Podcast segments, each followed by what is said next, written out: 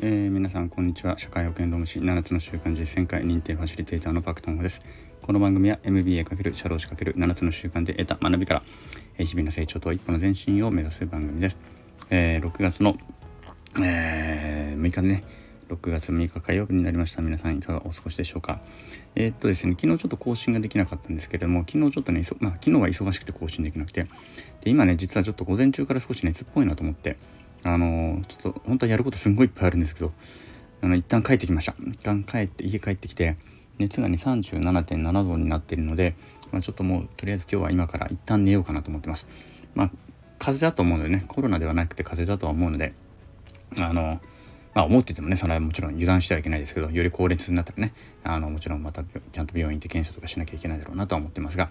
現状では風邪だと思ってあの風邪なんてのは気合で治ると思ってますのであのがっつり寝て気合で直したいと思います。はい。すいませんが今日はここまでです。なんかね最近ほんと何週間前か23週間前にも私も私も1回熱出たし子供も1回軽く熱出たしうちの事務所の子もまたね一昨日ぐらいかな熱出したしな結構ねやっぱり熱出して風邪ひいてる人すごく多いので皆さん是非お気をつけください。はい。私はではこれから気合で直します。さよなら。